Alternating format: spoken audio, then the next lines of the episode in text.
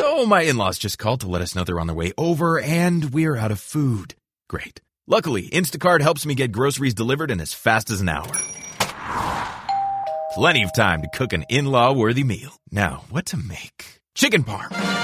Perfect. Download the Instacart app or visit instacart.com to get $10 off your first order using the code PREPARED10. Now the only thing to worry about is dinner conversation. Offer valid for a limited time. Minimum order $35. Delivery subject to availability. Additional terms apply.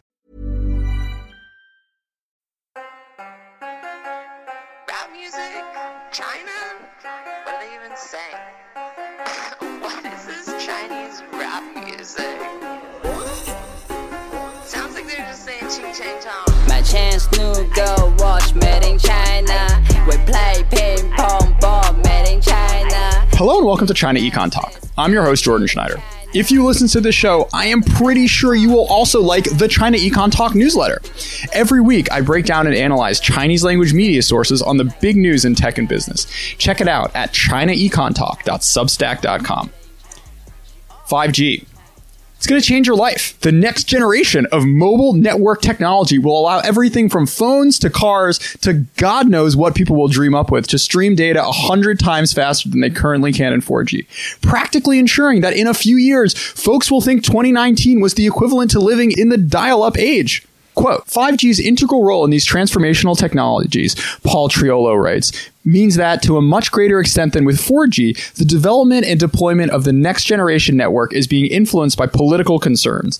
Even as information and communications technology companies, firms in affected sectors such as manufacturing and automobiles, and the entire national industries jockey for position in the emerging ecosystem. Did I write that? Yeah, Wow, that's good. right?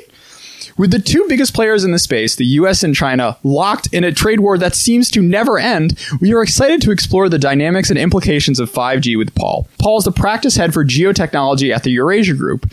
He is also the owner of a new Huawei phone and has recently been able to upgrade it to 5G. So, Paul, has your life been changed? Well, I hope so. Um, I've only had the 5G capability for uh, a few hours, but I'm already feeling pretty, pretty frisky? pretty bold. Well, I'm, I'm, I I was one of the few and early adopters of the Chinese internet subscription in 1995 with Beijing Telecom. A little faster The- the- nowadays. the 56k dial-up, and now I'm looking at streaming, you know, one one gig or more. Um, but I have to find the right app uh, to do it, and I'm, I'm gonna. That's what I'm gonna be doing for the next couple of days is is, is testing it. I, I understand from other people who've uh, who've turned on their 5G in the last couple of weeks that that it's it, the signal is there in a lot of cities in China, particularly in Guangdong and in uh, and, and in Beijing. Paul, how's your mobile um, uh, first person shooter level? Do you think you're ready to, gonna- ready well, to compete, that- or do ready- you really need that 5G edge? I think I really need the, the low latency, uh, which we may not have yet, but um, um, you know that will come.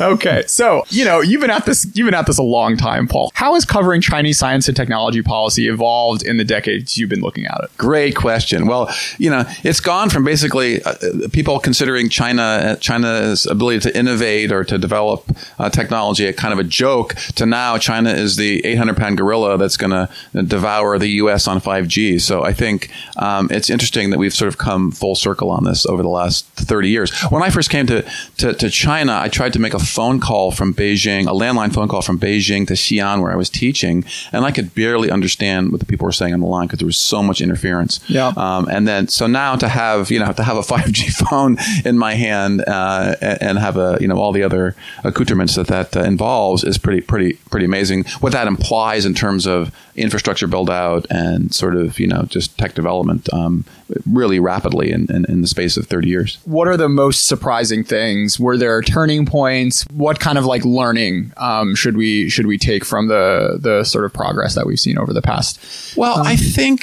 you know the the interesting part of this whole process is that clearly the Chinese government saw the technology not as threatening necessarily, but as sort of enabling, both both from a sort of economic point of view and from a governance point of view and a control point of view, right? So so they they, they didn't they, they could have decided, for example, on the internet to to only do do what, do what Saudi does, which is to only let the sites they they like uh, be accessible, sort of a whitelist. But Yeah. China chose that you know they, they didn't choose that route. For example, on the internet, they chose to to come up with a blacklist and to, to control integral part of it, but to not really throttle the technology development, they, they've kept ahead of it. The governance capacity piece of it, I think that people miss, which is that that they viewed technology early on as enabling them to do better governance, and that includes both the good and sort of you know the things that people worry about in the West, like techno authoritarianism, surveillance. But you know, really, the the, the the the thing is that they really embraced the technology and have spread it to every corner of China. I mean, you go to rural China and you can you can everybody's on their five G phone, um, and now Well, you know, let's be 4G. Maybe Four give them a G, year, right, 4G, but yeah. But well, but, but now I, I was at a conference. Just one a, a good example of this is I was in a conference in Guangzhou and I talked to um, the CEO of a really a new company that's now uh, working with five percent of China's farmers on smart agriculture. So Mm-hmm. they're the AI empowered drones are going out there and mapping the fields um, and optimizing you know production. And the, and the farmer doesn't have to; he can rent the drone, right? So I mean that's an example of the sort of the, the- of how I think the government views technology as an enabler and as sort of a, a you know a, a way to improve people's lives at the same time as they you know they they they are going to control aspects of it that they don't like. So, what do you think it is about the system that led it to take this perspective as opposed to a more um, uh, restrictive one? That's a good question. I think probably um, maybe the, the, the, the, the leadership, Chinese leadership is sort of their engineers. A lot of them Yeah. came out of an engineering background. And I think, I think this idea of engineering, you know, society in a sense is, is probably uh, accounts for this, uh, this, uh, this desire to sort of in, use technology um, in, in ways um, to, to basically deal with a really a difficult problem, right? Which is a huge country, lots of lots of different problems, um, and so I think they they saw technology, maybe naively in some sense, that, that, that could solve some of the big problems that China faces, whether it's you know um, water issues and diverting the you know the the Yangtze River to the north, um, or whether it's you know trying to control the population because the low, lower levels of education mean that there's a lot of um, you know people don't obey the law or whatever. So I think they, they sort of saw technology as giving them a chance to sort of corral the some of the aspects of the of the country that are a huge challenge, whether it's you know feeding people or making sure that they're not getting into trouble. Sure. What do you think are the biggest blind spots still remaining in the, the CCP's tech policy? I think that the, one of the big ones is that the the, the, the role of the government in, in this. So I think if you look at you know China and, and and sort of the success of the private sector and the technology sector, it's really been driven by companies that are operating in very competitive markets, like Haier, Huawei is a good example, DJI. I mean, these are companies that may have come out in part of the state sector and had some benefits early on in terms of subsidies, but they're for them to be They're be- doing it, yeah. but for them to be global players, you know that that's that's that's not the government driving that. I mean, the government maybe has a supportive role as a as a customer of, the, of of theirs, but they're really competing at the cutting edge. So doubling down on you know made in China 2025 and other industrial policy, um, I think that's that's really going to be tough because y- unless you just want to produce companies that are going to compete in China, if you want to pr- produce global players, then the, letting the market forces work is a beautiful thing, and that's produced arguably China's most successful tech, com- tech companies. And then the, the downside, of course, being that if you only have folks focusing domestically, you don't get to the real cutting edge, which is what the goal of this is in the first place. Exactly, exactly. And, and, and again, I think uh, I, you come back to you know there aren't that many really successful examples. So that the, the sort of hardware guys, this is what China does well. The, the Huawei's, the Haiers um, have really sort of led the way. But the, the, the real challenge is going to be the Alibabas and the Tencent and the Baidu's, the those sort of over the top players, because those models are, are already inherently harder to take globally. And then if if you if you know if they're not able to compete domestically with foreign companies, um, then they're going to be less less ready to compete globally. So we're in an interesting point now where Chinese companies that want to compete globally are going to really need to become more competitive, and that's not going to be something the government is going to be able to really drive. I think. So, in order to be able to compete competitively globally, you have to be able to be allowed to. Right. Um, and I think the tenor around the world, certainly over the past six months, has really shifted pretty dramatically. Um, not only on the you know bottom stack stuff, but also on the on the software side um, and the consumer facing uh, side. So. You know, going abroad isn't just, uh, it's not just Yongan. It's also being uh, allowed to. And over the past year, we've seen uh, real uh, aggressive pushback on a lot of different uh, fronts, not only in the Huawei's of the world, but also you know, the ByteDances, Tencent's, Alibaba's. You know, we've we've seen Blizzard, we've seen um, TikTok getting pressure all around the world, Right. not to mention Huawei, of course. So, to what extent do you feel like all this pushback in these Western capitals is justified? That's a great question. Great question. So I think um, it it probably depends on the companies. Some of them are longstanding, of course, um, concerns uh, things like like like mobile technology and Huawei uh, becoming the poster boy there, and then the advent of 5G has driven that. I think the lately, uh, you know, things like ByteDance and TikTok. Those are some of the problems I think that Facebook, you know, faced initially too, which is Totally. that, that these these kinds of content platforms when they when they're in these different markets, they didn't realize how how their platforms would be used. So Facebook never anticipated that that they'd have to have people monitoring ethnic violence and the, the likelihood of that in rural Thailand, right? Um, and so now they're I love this quote from uh, from from Disney's Iger saying uh, someone asked him like so so what do you think you know they were talking in 2016 whether or not he should buy uh, Twitter. He's like what do you think about not doing that? He's he says I you know thank my lucky stars every day. I do not have to deal Right, with right. Uh, managing speech all around the world. Right Right, and, th- and those are huge things. But the, of course, the added issue here with China is that the perception that all these Chinese companies are doing something at the behest of Beijing, or they're too close to the Chinese government, or that the Chinese government can order them to do something. Right. So Yeah. that's that's sort of the added burden that Chinese companies have uh, when they're when they're going abroad. Now, of course, interestingly, there are these examples like Haier. Nobody talks about you know Haier's refrigerators in the U.S. listening in on their their client, their student clients on campus. Right. So there are companies, Chinese companies that have sort of that are in less sensitive areas. Um, do you think it's do you think it's radar a little because they're less in less sensitive areas or just because no one thinks about it Uh, I, well, I, I think it's it's a, probably both of those. But I, I, I was at a conference um, this week and I talked to the chief technical officer of uh, Haier, and you know it's amazing what they're doing. Right, that's the, they're putting smarts into all of their things, and so it is interesting that, and they're all over.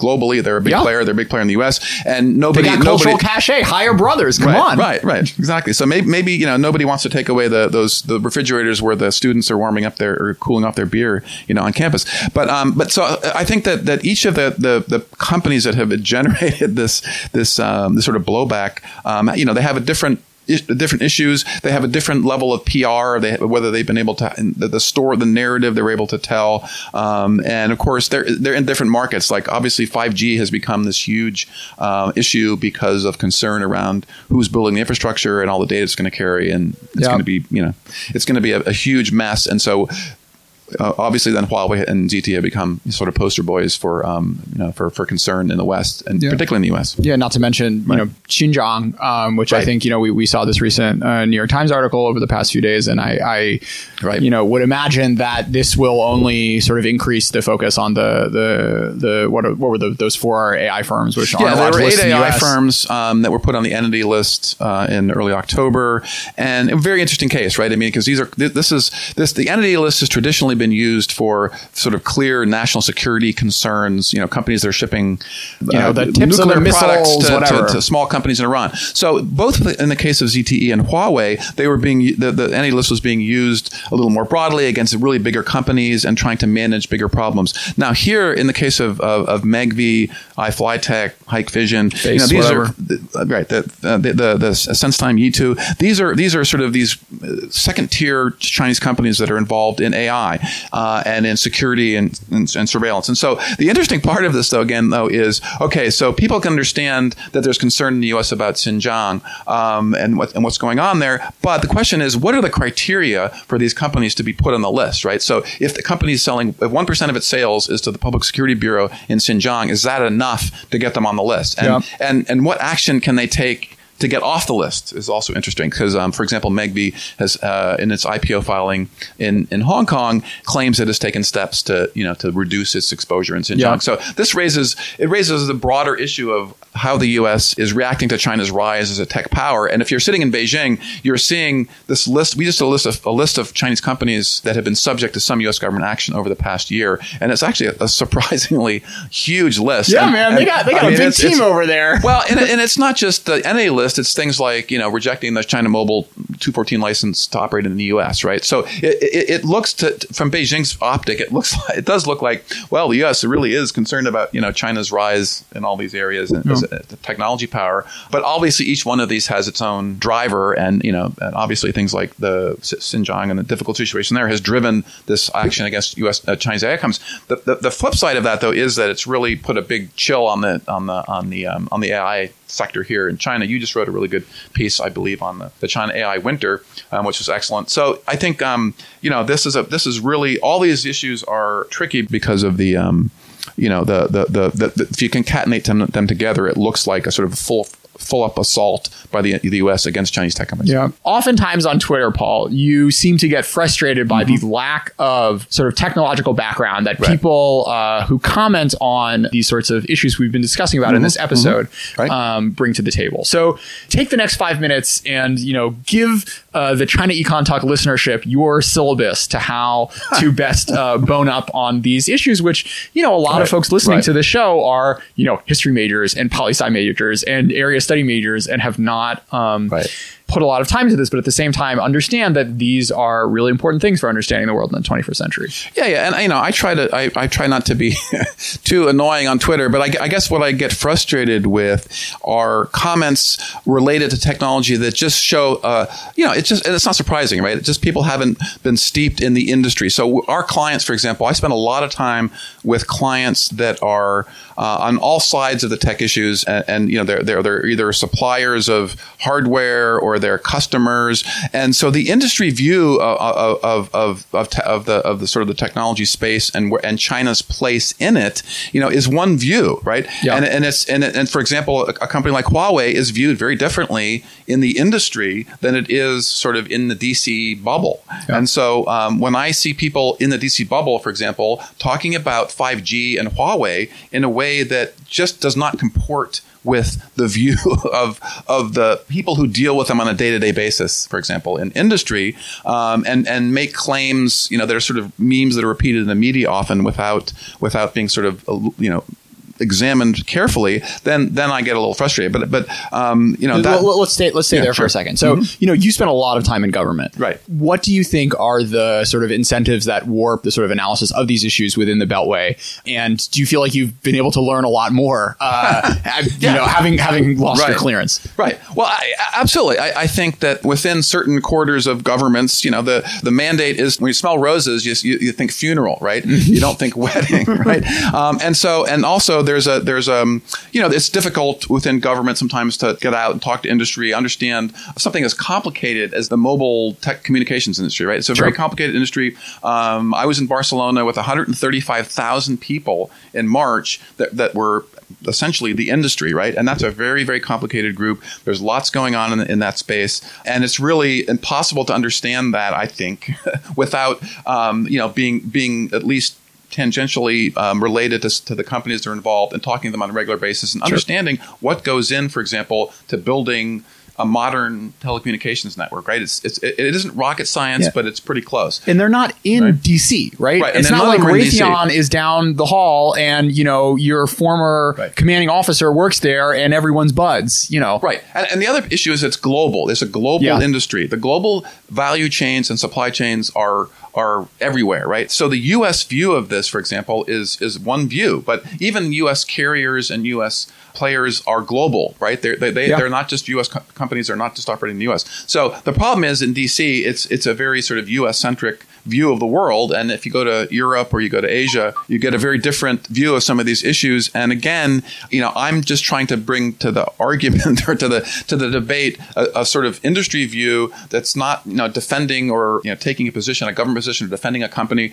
but just saying, look, here's the reality of the industry. And if carrier X has invested so much in infrastructure based on their willingness to trust a particular company, a particular vendor, then we have to at least account for that. If the U.S. is, for example, is going to adopt a policy that says, you know, oh, we don't like that vendor, you're going to have to rip that out. You're going to have to rip all equipment out, right? That that that, that comes with a cost. That comes with um, you know a lot of a lot of baggage. That I think that you don't get that argument when you're in the Beltway and in the bubble. It's just well, okay, uh, China, we don't we can't trust China or Chinese companies, and so um, that, that's tough, right? And, and, Yeah. and I, all I'm trying to say is that there's you know there's sort of another side to the story. Sure. So, given that there's another side to the story, like, what do you think the Treasury Department should be doing? The Treasury Department, or I don't know, whatever. right, right, right.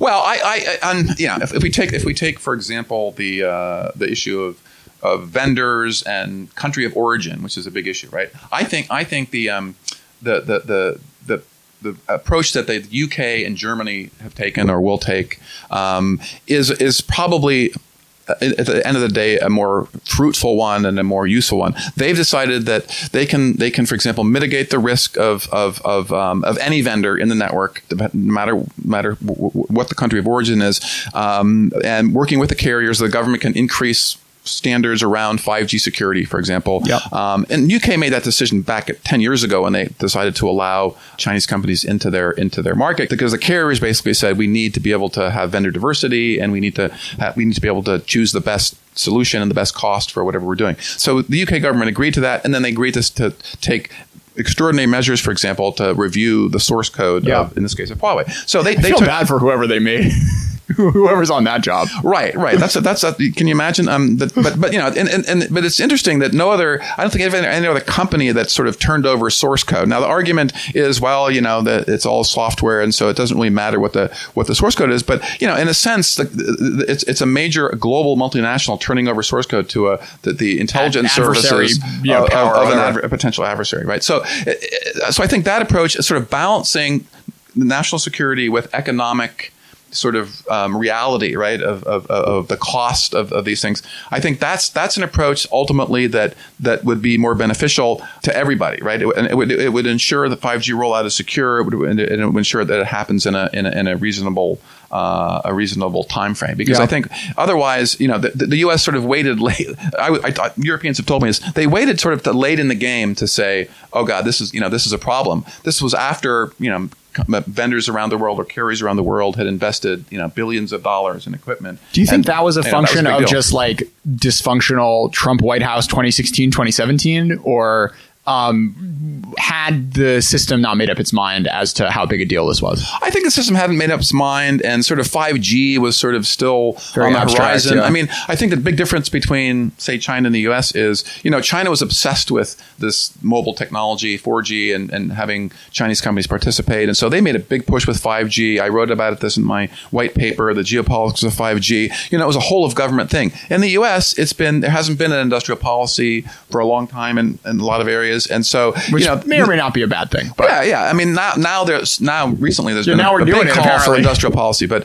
but you know, basically the carriers were chugging along, and nobody really until last year, sort of, and, and I think in the U.S. government realized, wow, 5G is like just over the horizon, right? It's it's a year away, Yeah. um, and and sort of focused on, on the implications of what 5G really meant, uh, and then and then you had pretty quickly, um, you know, the, the, a policy come together uh, that we see playing out right now. Yeah. So so you mentioned this new um, American push for industrial policy. Mm-hmm. It's it's this is one of the dynamics that's really struck me in the past year or two of America seeming to take policy cues from China in at least a few respects. Is this just how every what happens in every Cold War? I mean, what is the um uh, uh, what are the dynamics here, and what and what what potential risks of overreaction do you see? Well, you know, I think the, the, what, what there are a couple of aspects. This one is uh, the the the um, because there is no there's no U.S. for example U.S. 5G vendor. Um, to compete with with with uh, with China, the question is, what should the U.S. 5G strategy be? And so that that almost that quickly leads you into some sort of policy of supporting alternative players or um, or supporting the European vendors. For example, there's been a lot of talk of that. Um, and then also a big part of that is, for example, U.S. spectrum policy. The U.S. Yeah. has had no spectrum policy, and that's really huge. That's coming to a head, I think, in the next couple of months. It's been decades. It's there's- unbelievable. Well, it's it's crazy because you know because the mid-band spectrum, for example, for 5G is critical, and it's controlled in the U.S. by the satellite operators in the military. Um, and there's nobody sort of sitting over those players at the White House that can say, hey, you know, gee, 5G is should be a priority. So Congress now is weighing in on this. So that so that's one thing. The other piece of it is that there's a perception. It's been as part of the Trump agenda that, that there's the U.S. lacks advanced manufacturing. So in the last couple of months, you've seen, seen discussions around should the U.S. subsidize a big company to come to the U.S., return to the U.S., either a U.S. company or, for example, Taiwan's TSMC, Yeah. which makes uh, semiconductors. So part of the bigger picture is that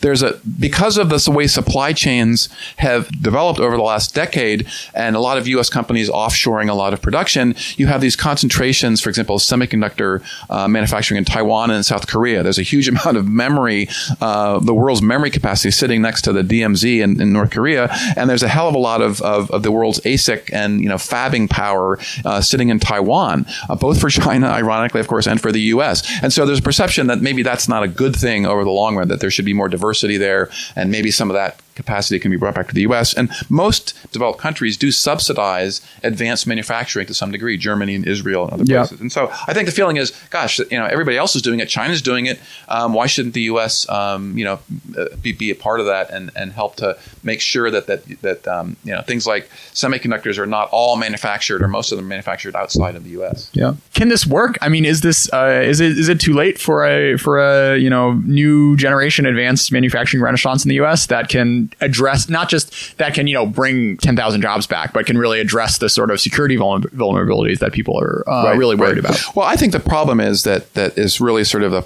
a people problem. So you know, you could you can see potentially building a facility in the U.S. like uh, something as complicated as a as a, as a high end semiconductor manufacturing facility, but you need the people to man it. Uh, Foxconn was going to has been trying to build this factory in Wisconsin, and they're trying to find a certain um, you know thirteen thousand qualified people, Yeah, and they engineers. gave up, basically, And right? Basically, it's too difficult. So the part of the problem in the U.S. it's not just it's it's uh, it's a part. And there was a good article actually that was written a couple days ago about about this, this this very issue, which is that if you do offshore all this advanced manufacturing, um, w- a lot of stuff goes with it, right? In, Yeah. in- innovation, uh, some of the supporting industries, and then obviously the U.S. education system is really not. Uh, geared up to meet that meet the demand. I mean, and that and again, that's where China, for example, has a huge advantage because they're cracking out really large numbers of well qualified people. I was just in Shenzhen um, a couple days ago. Um, a good friend of mine runs an AI company, and he says, you know, they go out here to the universities, they they give a lecture, they they give a really really really hard test to people there, and they interview them on the spot. They get the top five people, and then they hire him on the spot. And he said, there's no way he could do that in the U.S. because Yeah. just, there's just not the pool of ready people. And these are these are these are undergraduates too, including both undergraduates and graduates. So obviously, um, you know, that's a piece. If, if the U.S. is going to attract back advanced manufacturing, I think it's going to have to be, you know.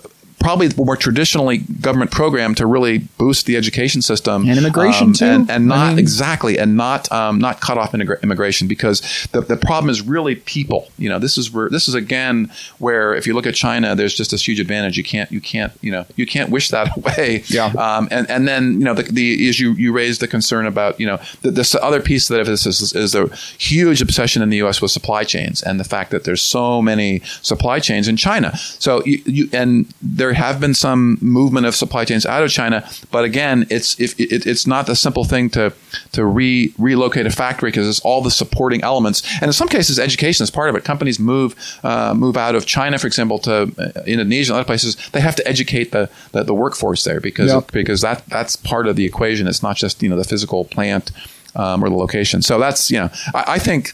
But I think there is a there's enough momentum gathering in the U.S. now, um, in, in a lot of different places, and, and you know, industry supports th- this kind of thing too. The semiconductor industry, for example, um, is would be supportive of of bringing some of this stuff back to the U.S. But but you know, it, it's going to have to make sense from a market point of view too. It's, it can't be sort of brute industrial policy. Yeah. Um, it's going to have to have a market element. The head of TSMC said this. You know, he said, "Well, it's too expensive right now in the U.S." Right.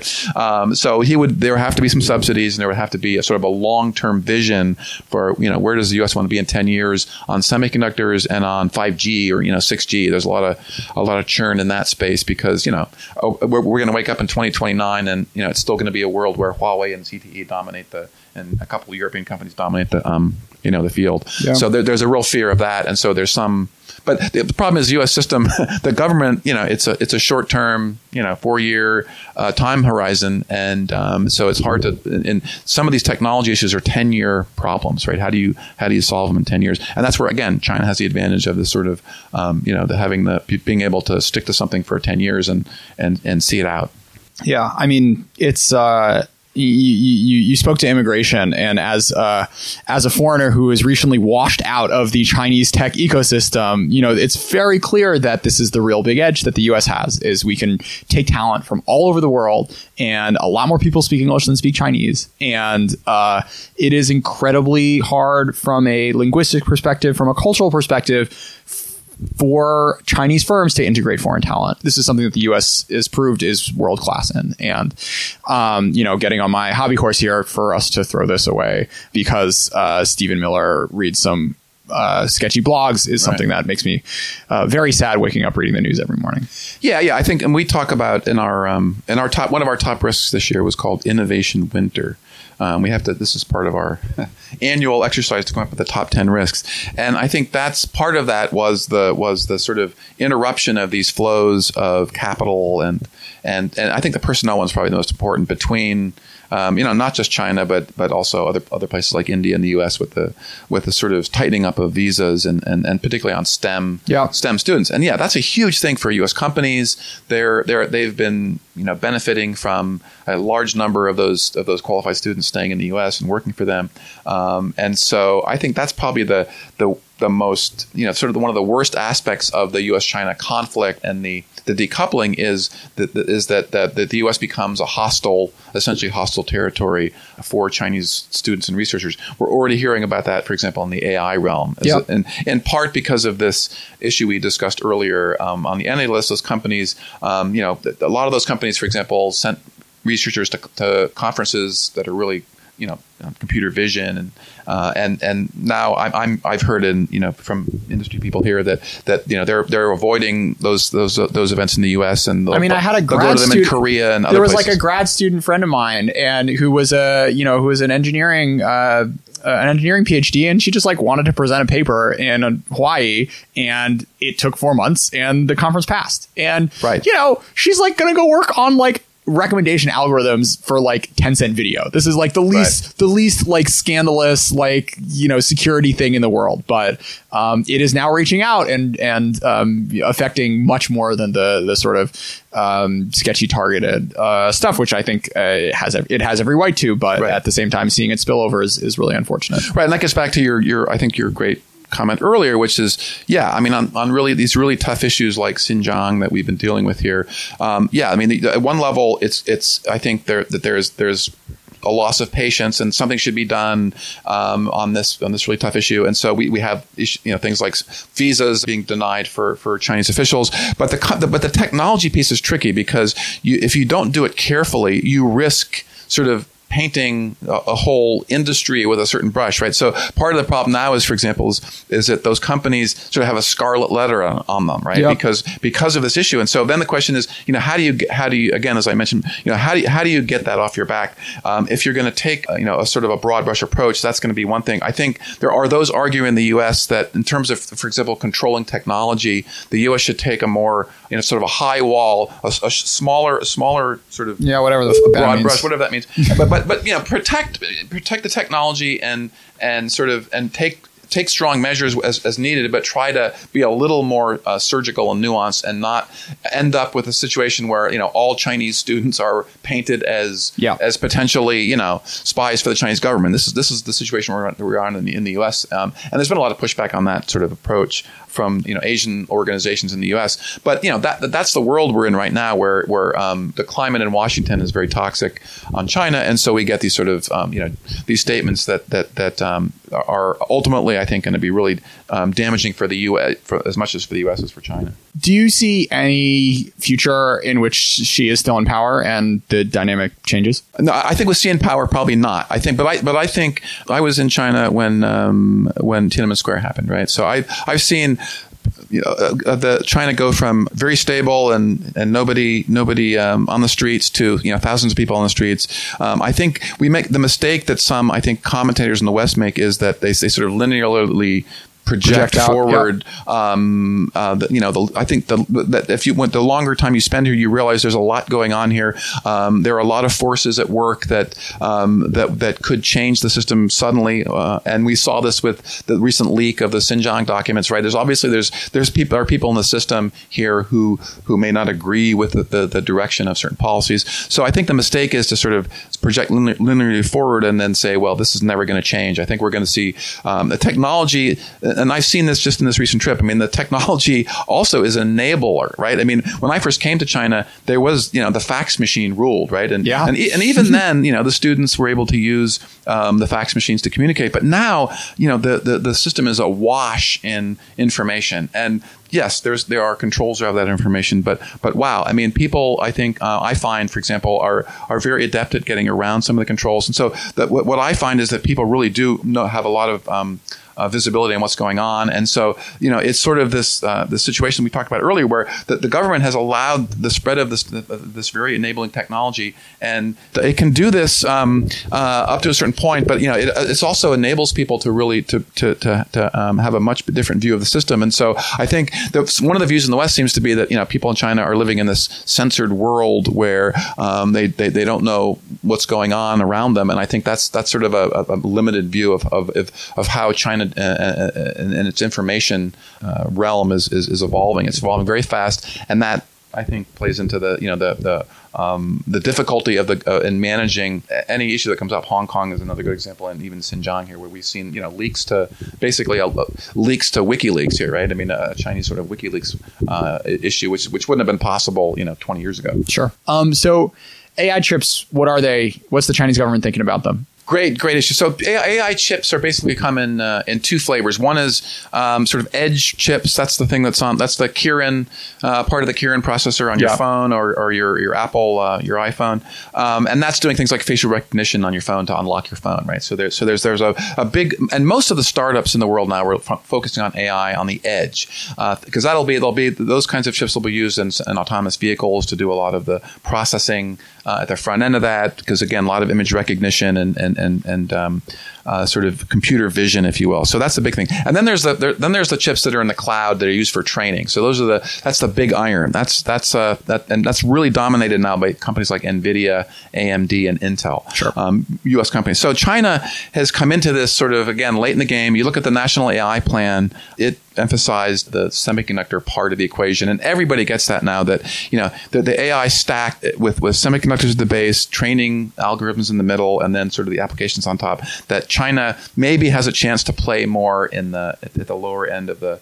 of the stack here, but it's really tough because because the, the, the established players are so big. So I think again, ironically, in this, the the, the best semiconductor AI company in China is Huawei. Um, Yeah. they they they have actually um, HiSilicon, baby. You know, HiSilicon is investing ten percent in R and D for thirty years gets you somewhere. HiSilicon is going to be the biggest customer of TSMC next year, and I think that's that that's very telling. Um, and that's by far and large is cutting edge chips, not just AI chips, but certainly they're they're looking at, at pushing into that market. The really interesting thing is if HiSilicon and Huawei would become OEMs. Um, for those chips to other Chinese companies, because right now they're all of their chips that they're designing are for their own consumption, and I think this is where the U.S.-China tech Cold War that we've talked about uh, comes in, where if the U.S. explain explain that concept. Okay. OEMs Yeah. for other Chinese So companies. What, what would that mean? That would mean that that uh, for example, that Huawei could sell its chips to Xiaomi or to Oppo or Vivo or some of or, or ZTE to use in their handsets or their, for example, their base stations. So right now, those companies are buying from Qualcomm, they're buying from Broadcom, they're buying from a whole host of other vendors. Huawei has, has and HiSilicon have taken the route of designing essentially all the chips that they are going to use, all the major chips they're going to use, except for memory. So they're going to. So the, the Huawei phone I just bought has the uh, has the Balong 5000, which is the um, which is the sort of Qualcomm equivalent. It's the baseband chip that- that's doing a lot of the RF processing, um, and then um, the the Kirin uh, system on a chip has has both um, Huawei IP in there and ARM IP, um, which is one of their partners. And so so the the the um, th- those and then they're also designing the um, AI chips for the Edge, the Ascend 301, the Ascend 901 was going to be a cloud-based uh, version. That's also based on ARM. Um, and so you know they're they're they're they basically have made the decision to to to develop almost all their own chips except for the memory piece of it, which is really difficult. Um, and that's they're going to still rely on on on the major players like South Korea and um, and, um, and and even the U.S. Micron is a big vendor to them. Um, so, but but if they decide to not just use those chips for their own handsets and their own base stations and sell those to other Chinese companies, that would that would be a huge boost for the Chinese industry in terms of weaning itself off of, of, of U.S. and other foreign technology. So what goes into that decision? Just like being good enough and being able to produce it cheap enough that the Yes. profit margins are such that even if we sell it to our competitors, it still Yes, works it- out for us. Yeah, I mean, I think there's there would have to be a, a strong business case. I mean, when I talk to to people uh, at Huawei, for example, they say it's not really in their DNA, right? I mean, they don't they don't see themselves. Yeah, they want to kill these guys. Right. They don't. They don't see themselves as sort of the savior of China's, you know, semiconductor industry, or to, you know, the save making making indigenous innovation, uh, you know, a piece, a part of their of their the DNA. So yeah, so it would have to be a, the business case would have to be there to do this, um, and you know, you can see the the government potentially weighing in and saying, gee, know, maybe it would be great if if um, if you supplied these chips to to other companies because because the problem is there's no the HiSilicon is so good, right, and they're manufacturing these things. They have TSMC, to, they, they can manufacture at the at the seven nanometer and beyond node,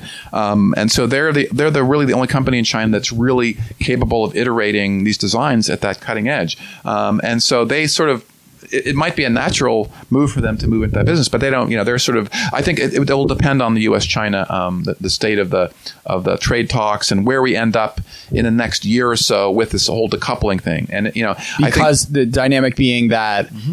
Uh, Xiaomi is worried that if they start buying Huawei chips, then they're going to be sucked into whatever mess Huawei is in. Right, right. I think we have to sort of the, the dust has to settle um, on the U.S. action against Huawei, and you know, the, Which just- may never. Right. Well, this week there'll probably be some licenses, um, you know, that are going to be issued. Probably maybe by the time we're we, we're on the air, this will they'll have issued some licenses. But yeah, I think the general feeling is that this will this will muddle muddle through going forward. Um, but that but that but again, Huawei, Huawei is um, is has has I think has made a decision to to um, you know, no matter what happens, to continue to pursue development of it uh, and, and wean itself off of basically um, all of the really key semiconductors that that it, that it has relied on, except for for um, for the for the for uh, some some niche areas like memory.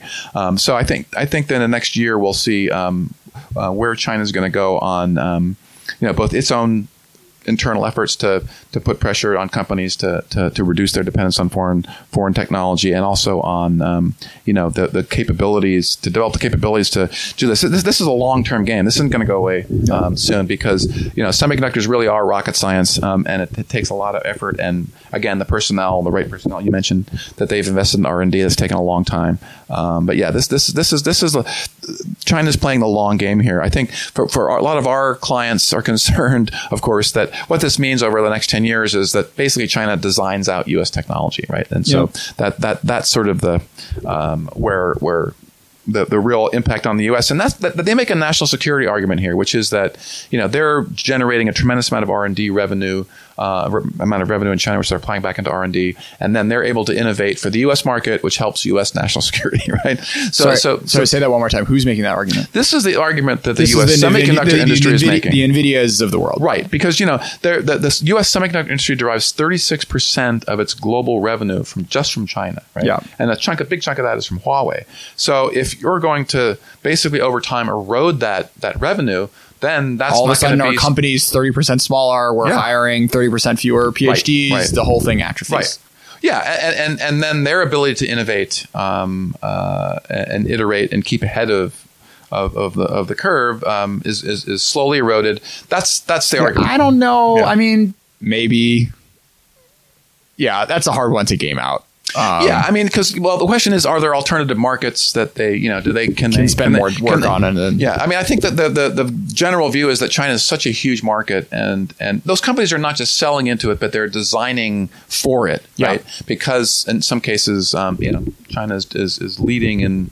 In, uh, in developing certain kinds of applications, and so it's it's it's a sort of a twofer there. It's not just the revenue, but it's the sort of the the size of the market and the fact that you can it can scale um, so so rapidly and, and hugely. Yeah, a little bit more on Huawei. Uh, you know, you've been following this company for a very long time now, and it is really one of the very few firms, if not the only firm in China that has is absolutely world beating in like the hardest thing on in like one of the hardest things to research in the world. So, Can you reflect a little bit about what it was that got it to where it is today and why so many other Chinese firms have not necessarily been able to be there? Or is that the wrong framing when we're taking a look at a developing country and the fact that they have at least one company um, doing this sort of thing is, is an accomplishment in and of itself? Yeah, it's a good question. I think there's a lot of um, a lot of debate on around the rise. You know, how how did um, Huawei be, become such a dominant player? I think you know there's a couple factors. Clearly, they had some very capable management team uh, there. I mean, you can't you can't sort of um, escape that. And and interestingly, they had it that that management team at a time when probably very few other Chinese companies did, and a team that was intent on making the company global. Right? I mean, they were not. They obviously, I think, from the very beginning, didn't see themselves as just a Chinese company. Yeah, they brought in like Yeah. Intel to be their big consultants and teach Right. them how to manage. And Right, they, not just Intel. They brought in they brought in you know McKinsey and, and IBM, and they brought a lot of consultants in to sort of teach them how to how to become a global player. So um, I think that and you know and then. They were. They were also. We have. We mustn't uh, underestimate. You know, just the size of the Chinese market. So when they, when when if if the when the Chinese government basically decided to sort of wean itself off foreign foreign telecom companies for a lot of the infrastructure um, in the 90s. By that time, Huawei and ZTE were just becoming mature, and so they had sort of a ready-made huge market, right? Which, Yeah. which, which is something that you can't, you can't, um, you can't sort of d- dismiss. And but you know, they were. But the, the- I think the key thing is is was this commitment to, to plowing a lot of money back into R and D, and that just comes from Ren Zhengfei's personal commitment, right to right. And also service. So the, the thing you, that you find you know people talk about oh they, they, they're undercutting on price but really what what what a lot of carriers really like and we we you know, we, we, we hear this all the time is, you know, if Deutsche Telekom has a problem with uh, with uh, with a network, they'll they'll put 50 engineers on a plane and send it out there. So they have this this this very sort of strong commitment to, to service, and that's interesting, yeah. and that's something that- rare for a Chinese firm. that's right, and I think it was probably at the time, even you know, domestically, they they, they set up offices all around China, and so they so yeah, it was very rare for Chinese companies to have this sort of this sort of approach. So I think their their their their success can be attributed to sort of you know whatever you want to say. Ren Ren seems to have been a, a, a bit of a, a visionary, and he and his sort of personal will and bringing in um, you know a very very um, senior managers and you know and maintaining sort of a focus on these on on the core technology and on service. You know, that- 25 years later, they're they're a juggernaut um, and they're a global player. So yeah, I mean, I think, but it's it's it is a good a good question as to as to um, you know why other Chinese companies haven't been able to do this. You go to ZTE and they're you know they're a very capable company, but they seem like a state-owned uh, enterprise, right? Yeah. They, they still have the feel of sort of the state-owned enterprise origins, whereas Huawei feels like a genuine like like a multinational company uh, and operates you know uh, globally um, uh, in in that manner. So they they feel very uh, international from the Very get-go. Chinese, but but Chinese Right. looking out. Right, right. I mean, that, that's one of the criticisms is that you know there aren't that many senior uh, foreigners in management. But yeah, I mean they're they're they're a very um, they're they're a very Chinese company with with with global footprint and aspirations, and um, and have been able to execute you know in a way that, that is unusual. I mean, I, I mentioned Haier earlier. There are some other examples. I think that that's the challenge, the real challenge going forward of all of companies that are in these other areas that are a little more competitive now. They're they're more sensitive because of data issues. For example, Alibaba and Tencent going into Europe, where Yep. there's there's new data privacy regulations. So Chinese companies now, Huawei, I think, faced a less difficult regulatory environment probably 20 years ago than the Chinese the, the new sort of That's a good Chinese point, tech yeah. wave. Now they're man, they're you know China is never going to be deemed adequate under GDPR. Nobody believes that, um, but the companies are trying to, to themselves be compliant, um, and we don't really know how that's going to play out in, in, in when the regulators sort of turn their, their attention to China and Europe, um, because this is not hasn't really happened before. I, I was talking to a, this drone company I mentioned earlier, XAG, which is trying to do similar things in Europe that they're doing in China, but you know they're they're setting the up the drones people? right? They're setting Yeah. up drones and taking pictures of farms. You know, they're they're they're getting into some some potentially sensitive areas, um, and they're also very con- conscious of the regulatory environment in Europe and trying to figure out how to navigate that. Um, so that's you know we're in this interesting time when when data has now become sort so of the ridiculous though. Like, what's sensitive about Right. like the vineyards in southern France? I mean, like, come on. What are, what, are you, what, what what secrets are you really going to learn? Are you going to like make big bets on the commodities markets or this Right. stuff? I mean, just Well, buy- look at some satellites. Well, Like, the, the example in the U.S. is of DJI, right, which ran into Yes. trouble when they were doing, they were surveying, you know, critical infrastructure like electronic, elec electric pylons that for, for maintenance, and they were, you know, they were sending data back somewhere, the Ali Cloud, and uh, so they've tried. They've worked pretty hard in the U.S. to try to to, to ensure Yeah. Regulators that they're not they're not you know sending everything back to Beijing. But yeah, so but I think drones inherently uh, drones up there doing something you know, and particularly you throw AI into it too. There, uh, then, then that raises a lot of um, Yeah. hackles in, in certain quarters. So that, that's but but I think that um, the data issue is really going forward. I think, and even Huawei is facing this too. Like, how do they handle data? Uh, and uh, you know, are they GDPR compliant? You know, what sort of data they have their hands on. There's a perception, for example, that Huawei has its hands on data, but as a vendor, you know, they don't really have their they they have a very limited um, exposure to the actual data flowing over the network. They have they have a sort of low level maintenance view of this. They're still uh, under scrutiny in terms of how they deal with with uh, with data in in uh, in vendor networks or in carrier networks. So the data issue, I think, going forward is going to be huge because China is still an outlier, right? I mean, they're they're not in any of the major data regimes like GDPR, and they like- won't ever be. I mean, well, I, I, interestingly, during the trade talks, the issue of, of opening up cloud services in China came up, and that inevitably led to discussions about about things like the cross border privacy rules in APEC, which are, have been out there for a while. They're voluntary. Some in China don't like them, but there's sort of an Asian effort to you know to get a handle around around data and data localization. There's also CP, CPP, which um, has is really the gold standard for some of the data, allowing you know outlawing data localization. And so eventually, at some point, you can see if the trade talks go well and we get back to, to some to discussing some of these really tough issues around data, that, that at least it'll be it'll be out there on the table because there are those in China who recognize they can't forever remain outside um, global uh, global best practices on data, or their companies are going to have a really hard time operating outside Sure. of China. So that, that's all something right. we look at a lot for for clients. Sure. Um, so, last question, and uh, I asked it before, but I'm going to ask it again. So, folks wanting to learn more about these issues, um, if they don't necessarily have the uh, wherewithal to book tickets to Barcelona and hang out with Qualcomm engineers, um, you know, advice particularly for young folks looking to to learn more about these sorts of issues. I mean, there's a lot of really good um, resources out there on on the web, for example. So uh, I, I recommend sites like Light Reading. Some of the industry sites, um, like, like DigiTimes, is a really good on the semiconductor industry, Mm-hmm. and they're written for a, a, an audience that's not necessarily steeped in you know in uh, in the physics of semiconductors, but they're really good industry um, sites like that that track things so that over time you get a you get a good sense of, of, of what the issues are in the industry. And they touch on a lot of policy issues too. They're they're focused on technology. So like the, so um, DigiTimes for semiconductors light reading is really good for the telecom industry. They cover 5G um, and then and then the GSMA also that that runs Barcelona for example they put out a lot of studies um, that are that are free out there on sort of the the 5G industry. Um, and so I think um, you know there's the nice thing is there's lots of resources out there to avail yourself of. And and certainly conferences I mean uh, really for 5G what I think Barcelona it's a beautiful it's a beautiful place and the hotels are really good. Um, but but but but there are uh, there are other conferences um, the versions of that that are held in LA and in um, I think there's one in Korea. Um, so th- th- those kind of technology conferences, and I know you know those, those are certainly venues where you can you can talk to um, people in the industry and and get a get a really good sense of, of the things going. I, I ten, attend four to five sort of industry conferences a year. I try to at least, um, in addition to talking to um, you know regularly to our clients who are working all these issues. So you know there's ways to do that, but it's tricky because in in, uh, in college and in sort of curriculums, there's not a whole lot of there's not a lot of um, uh, emphasis on technology policy. There's some there's some newer programs that are focusing on that. So it's a combination of both the technology, understanding technology, and the policy piece of it.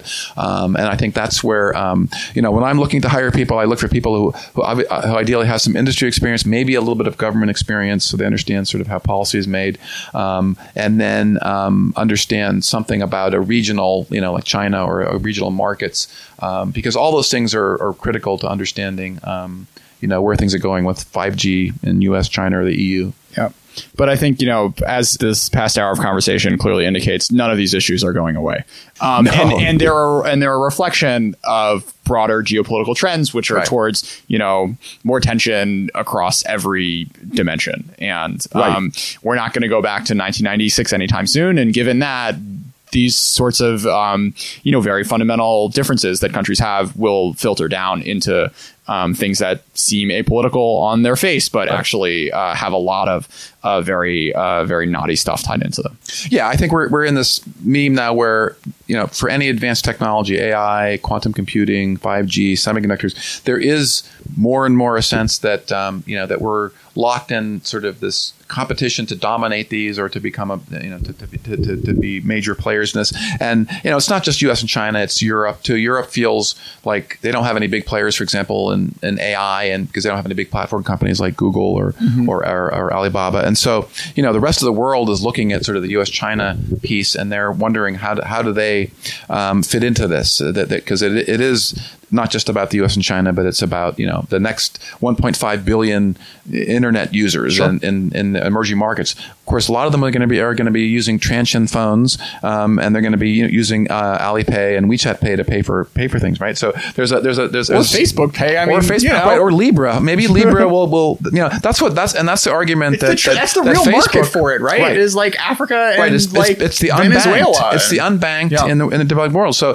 so ironically, of course, that's you know the the argument. the freaking um, Congress is just screwing over Facebook's Africa and Middle East plans. Right, and, and and and the Facebook pushback is that if you do that, you're gonna the Chinese companies are gonna dominate, um, you know that that seg those segments. And so, unfortunately, even even though we're talking about we we talk about other markets like developing countries in Africa, there is sort of a China U.S. dimension to that because um, the big players and the big platforms and the payment systems are all um, you know from one or the other countries. Um, but but I think that's where they that's exciting. That's the exciting thing is that, that you know is you know think about 1.5 billion people um, unbanked online, you know, and and participating in the you know the, uh, the, the the the global dialogue here. Hopefully, it will be it will bring opportunity. And um, you know we're going to be focusing for example at eurasia group next year on trying to do more on emerging markets uh, africa india where you know where there's a tremendous amount of of development going on in the tech realm, and they're also grappling with all these issues we've discussed around data and around around who's building their 5G networks.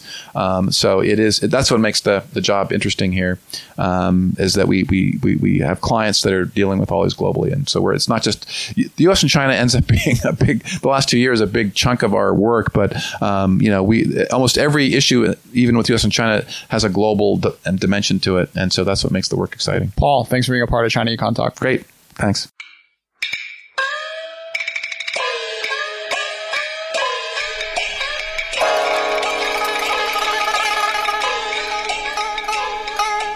China Econ Talk is edited by Jason McRonald and Kaiser Kuo and is a proud member of the Sinica Network from SupChina. For other great shows on China, check out the Caixin Sinica Business Brief, the Pandaily Tech Buzz China,